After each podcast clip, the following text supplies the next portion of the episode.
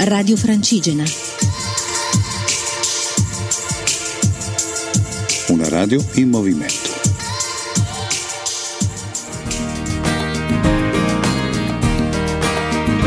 Ho sognato una strada che si ferma su un ponte e che di là da un muro alto corre l'orizzonte. Mi ci vorrebbe una scala, mi ci vorrebbe una luce, Ciao, sono Marco Giovannelli, pellegrino lungo la via Francigena dal Monginevro a Vercelli. Oggi è stata una tappa che potremmo definire davvero completamente urbana, con partenza da Rivoli e arrivo a Torino. Rivoli stamattina sonnecchiava ancora, è stata una sorpresa perché eh, ieri sera l'ho trovata, malgrado la giornata di Ferragosto, molto vivace, con tanto movimento, soprattutto nella piazza principale della città, dove si riversavano famiglie, anziani, bambini piccoli di ogni età e con tanta voglia di passare del tempo insieme. Stamattina presto ovviamente un po' sonnecchiava, ecco, si sentiva proprio l'aria dell'estate. Da Rivoli si prende Corso Francia ed è un rettilineo lunghissimo, 11 km,7, che attraversa il comune di Rivoli, il comune di Collegno, il comune di Grugliasco fino ad arrivare dentro Torino. Eh, lungo la strada ci sono nelle pensiline dei bus alcuni cartelli che raccontano dei pezzi di storia e il primo racconta proprio che questo sarebbe secondo quello che si legge, il più lungo rettilineo urbano d'Europa, 11,7 km. Lungo questa strada in passato passava addirittura un trenino, un trenino a scartamento ridotto, poi venne sostituito dal filobus e poi con il tempo si allargò tutto il viale per dar posto alle auto. Inutile dire che essendo a Torino evidentemente gli interessi erano molto ben marcati e precisi e quindi le amministrazioni si muovevano di conseguenza. Interessante comunque scoprire almeno due cose. La prima che comunque Rivoli era un po' la porta d'accesso alla Val di Susa e di conseguenza lì si pagava un po' una specie di dazio e la seconda sorpresa, la seconda scoperta, scusate, è davvero un'autentica sorpresa, una cosa che io non conoscevo, il villaggio Leumann.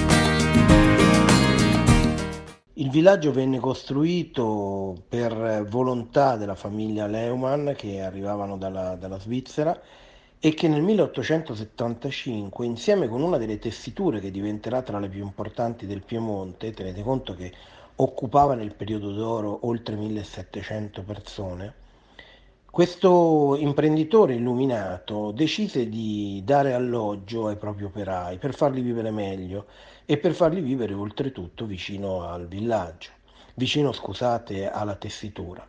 Per cui costruì eh, degli alloggi, ma non li costruì come spesso è successo eh, in varie epoche storiche con dei casermoni, ma costruì delle autentiche casette piccole con un gusto e con un stile molto particolare, soprattutto per l'epoca.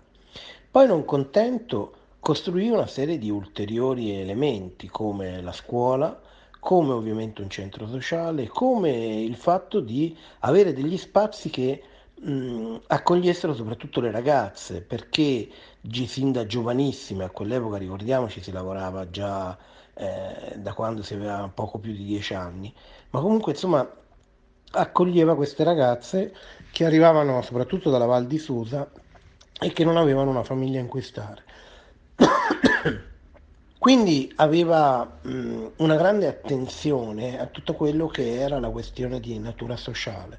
Ovviamente tutto questo aveva delle ripercussioni positive sulla sua attività economica, ma non, non, sempre era così illuminato un imprenditore che capiva che aveva di fronte la possibilità di sviluppare ancora meglio la propria eh, impresa. La cosa affascinante del, del villaggio è quella che è ancora vivo, la biblioteca di Collegno ha sede proprio dentro uno di questi spazi, la vecchia posta è ancora attiva, quindi c'è ancora eh, la possibilità di usufruire dei servizi postali.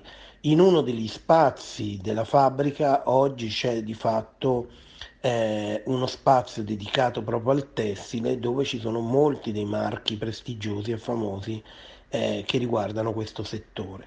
Quindi c'è stata una grande attenzione una volta che la fabbrica ha chiuso definitivamente negli anni 70, nel 1970, a far sì che non ci fosse una speculazione edilizia, ma che si mantenesse quel carattere tipico che era stato voluto da Lehman.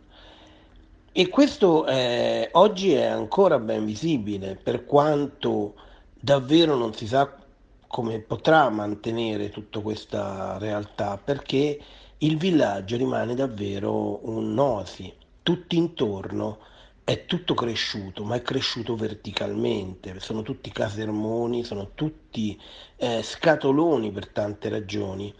Mediamente è un 20 metri, credo, quello che decisero i geometri, ancor più che gli ingegneri negli anni 60, tirando su palazzine di 5 piani come minimo, in alcuni casi anche molto di più. In, altri, in, altre situazioni abbiamo questi scatoloni incredibili che erano eh, il classico capannone, capannoncino che andava eh, ad allargare l'attività economica dello sviluppo eh, negli anni 60.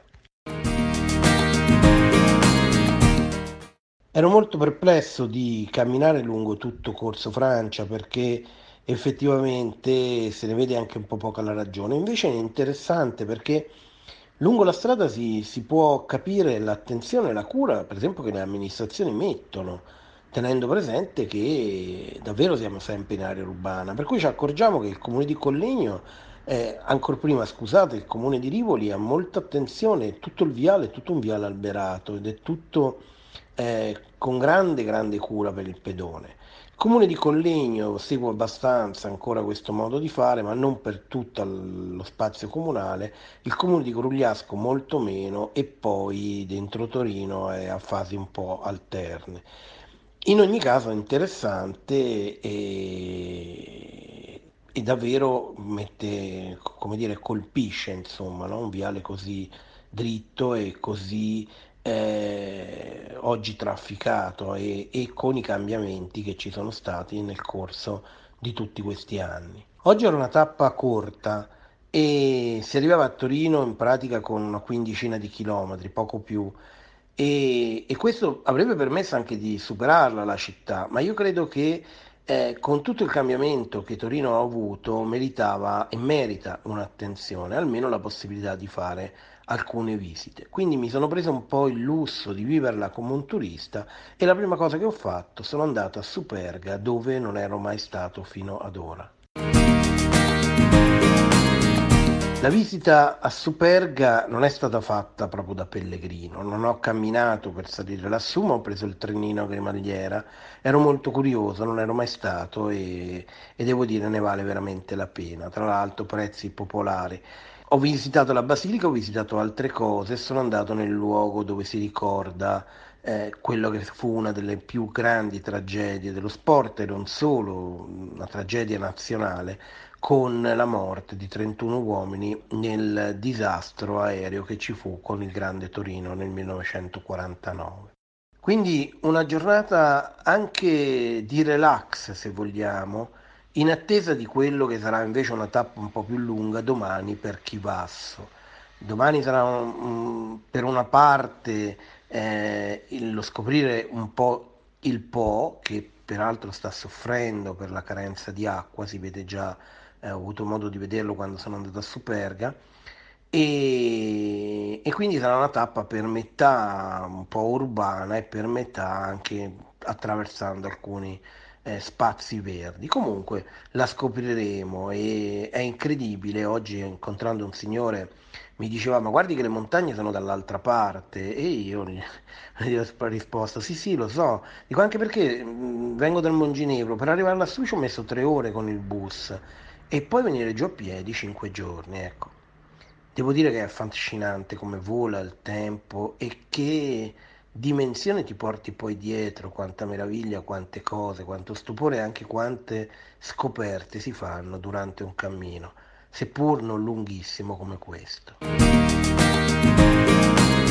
Vi saluto e vi ringrazio, ringrazio ancora una volta tutte le persone che si impegnano per la Via Francigena, ringrazio Alberto di Radio Francigena, ringrazio chi di voi ha il piacere di seguirmi, per me questo impegno, ma che è un impegno di grande piacere di raccontarvi, e almeno con i miei occhi, perché eh, ognuno di noi credo che poi vedrà cose diverse, ognuno di noi avrà stili diversi, ognuno di noi ha abitudini diverse nella vita di ogni giorno e quindi ce le portiamo un po' dietro anche quando si fa una scelta di pellegrinaggio.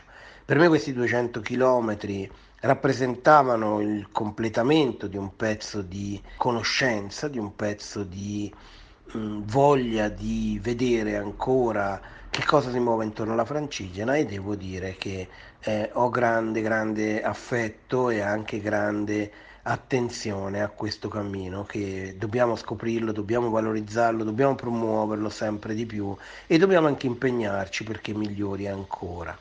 Grazie, buona serata e a domani. Ho sognato una strada che si ferma su un ponte e che di là da un muro alto corre